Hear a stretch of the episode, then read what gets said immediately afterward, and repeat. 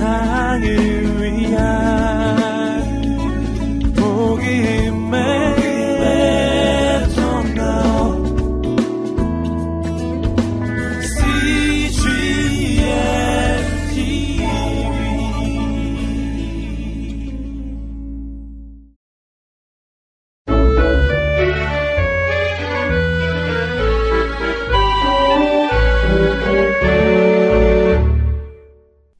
(20일) 출애굽기 (14장) 말씀입니다.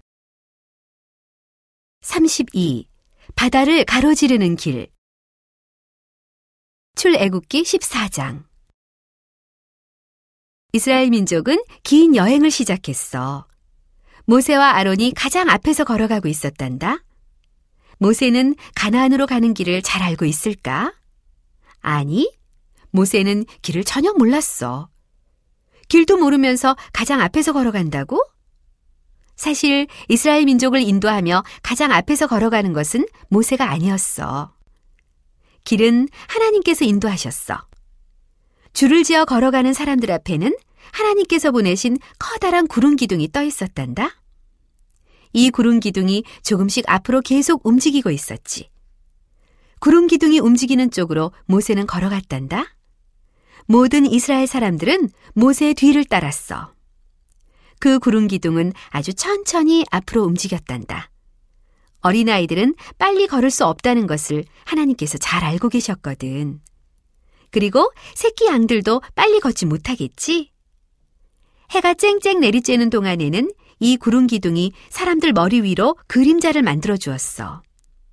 원래 그곳은 해가 비치면 몹시 더운 곳이야. 하지만 이스라엘 사람들은 뜨거운 햇볕 때문에 고생하지 않았단다. 구름 기둥이 그늘을 만들어 주었으니까. 그리고 어두운 밤에는 구름 기둥이 빛을 비춰 주었단다. 주위가 깜깜해지지 않도록 빛을 비춰 주었어. 밤에도 사람들은 자기들이 걸어가는 길을 잘 볼 수 있었지. 하나님께서 이스라엘 민족을 얼마나 잘 보살펴 주시는지 알겠지? 이렇게 걷고 걸어 이스라엘 민족은 어느덧 커다란 산들이 있는 곳에 도착했어. 산과 산 사이에 넓은 길이 나 있었지. 이스라엘 민족은 이 길을 따라 계속 걸어갔어. 길을 걸어가는 내내 이스라엘 사람들은 아주 즐겁고 행복했단다. 그때였어. 이스라엘 사람들 뒤쪽 저 많지 멀리에서 둥둥둥둥 하는 소리가 들려왔지. 사람들이 고함치는 소리와 말들이 달리는 소리, 그리고 마차 소리도 들렸단다. 누가 이스라엘 민족의 뒤를 따라오고 있나 봐. 누굴까? 멋진 마차에 올라타 많은 군대를 이끌고 나타난 사람은 파라오였어.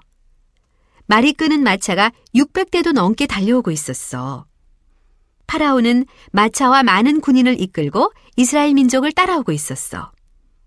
파라오는 이스라엘 민족을 풀어준 것을 금방 후회했단다. 이집트에서 성벽을 쌓는 일을 할 노예가 전부 없어져 버렸잖아. 이제 그 일을 이집트 사람들이 직접 해야만 했지. 하지만 그런 고된 일을 하고 싶어 하는 사람이 어디 있겠니? 파라오가 군인들에게 명령했지. 이스라엘 민족을 다시 잡아오너라. 파라오의 명령이 떨어지자마자 군인들은 이스라엘 민족을 뒤쫓기 시작했단다. 이스라엘 민족은 점점 더 빨리 걷기 시작했단다. 그래도 파라오의 마차가 훨씬 빨랐어. 금세라도 이스라엘 민족을 따라잡을 것 같았지. 이스라엘 사람들은 걸음을 재촉해 거의 뛰다시피 했단다.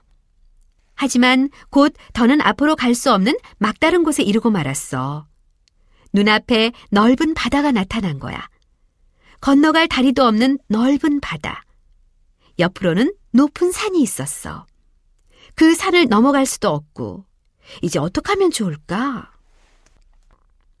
겁이 난 사람들은 소리를 질렀단다. 모세에게 화가 나서 소리쳤어. 모세, 모두가 당신 탓이야. 당신이 우리를 꼬드겨서 이리로 데리고 왔잖소. 이러다가 우리 모두 파라오에게 붙잡히게 생겼어. 이제 죽는 일만 남았다고. 모세가 말했지. 어리석은 사람들, 겁내지 마시오. 하나님께서 우리를 도와주실 거요. 잘 보시오. 이스라엘 사람들이 모세에게 불평을 늘어놓는 사이 날은 어두워져 밤이 되었단다. 그때 이스라엘 민족 앞에서 길을 안내해 주던 구름 기둥이 이스라엘 사람들과 이집트 사람들 사이로 옮겨갔단다. 그 구름 기둥은 이스라엘 사람들 쪽으로는 빛을 비춰주었어. 이스라엘 사람들은 모든 것을 환하게 잘 볼 수 있었어. 하지만 이집트 사람들 쪽은 깜깜했단다. 아무것도 볼 수 없었지. 하나님께서 모세에게 말씀하셨어. 바다 쪽으로 걸어가거라. 그리고 내 지팡이를 물 위로 내밀어라. 모세는 바다 쪽으로 걸어가 파도가 넘실대는 바다를 향해 지팡이를 쭉 내밀었지. 그러자 어떤 일이 일어났을까? 바닷물이 가만히 멈추더니 양쪽으로 갈라져 높은 벽이 되었어. 물로 된 두 벽 사이에는 넓은 길이 만들어졌단다. 모세는 바닷물이 없어지면서 생긴 길을 걸어 앞으로 나아갔어. 모세가 건너가는 것을 본 이스라엘 사람들은 용기가 생겼지. 모세의 뒤를 따라 바다를 건너기 시작했어. 바닷물이 갈라지면서 생긴 두 개의 물벽 사이에 만들어진 길을 걸어갔지. 그렇게 이스라엘 민족은 밤새도록 바다를 건넜단다. 다음 날 아침 이스라엘 민족은 한 사람도 빠짐없이 모두 바다를 건너서 반대편에 도착했어. 하나님께서 모세에게 말씀하셨지. 내 지팡이를 다시 바닷물 위로 내밀어라. 모세는 말씀대로 했지. 그러자 물이 갈라지면서 생겼던 벽이 갑자기 무너졌어. 그 사이에 난 길도 없어졌지. 물은 그전처럼 흘러갔어. 마차와 군인을 이끌고 이스라엘 민족을 뒤쫓아온 파라오는 그동안 무엇을 하고 있었을까? 파라오는 이스라엘 민족이 바다를 가로질러 건너는 것을 보았단다. 저 뒤를 쫓아가라. 파라오가 소리쳤어. 이스라엘 민족이 바다를 걸어서 갈 수 있다면 우리도 건너갈 수 있다. 그 말을 들은 이집트 군인들은 바다를 건너겠다고 앞으로 달려나갔단다. 하지만 생각만큼 쉬운 일은 아니었어. 출발하자마자 마차 바퀴들이 지늘게 푹푹 빠졌거든. 말들은 물을 보고 겁을 냈어. 히히거리며 마구 날뛰었단다. 그러다가 말들끼리 부딪히기도 했어. 군인들이 소리쳤지. 뒤돌아가라! 앞으로 더는 갈 수 없다! 군인들은 방향을 바꾸어 되돌아가려고 했단다. 그러나 이미 늦어버렸어. 왜냐하면 그때는 이미 모세가 바다 위로 지팡이를 다시 내민 후였거든. 물벽 뒤에 가만히 갇혀 있던 물이 쏟아지듯 흘러나왔어.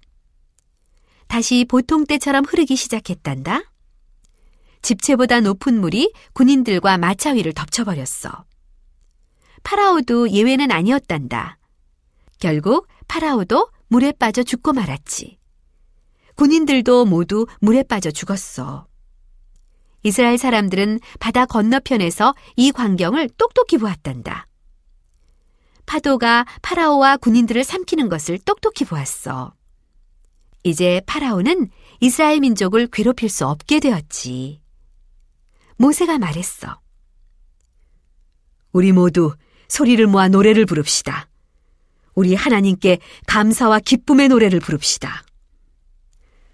좋아요. 감사와 기쁨의 노래를 불러요. 이스라엘 민족도 기뻐서 대답했단다.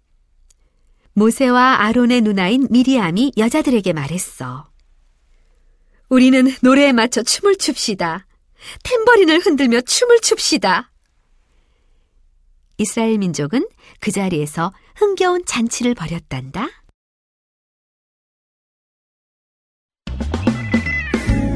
온 세상을 위한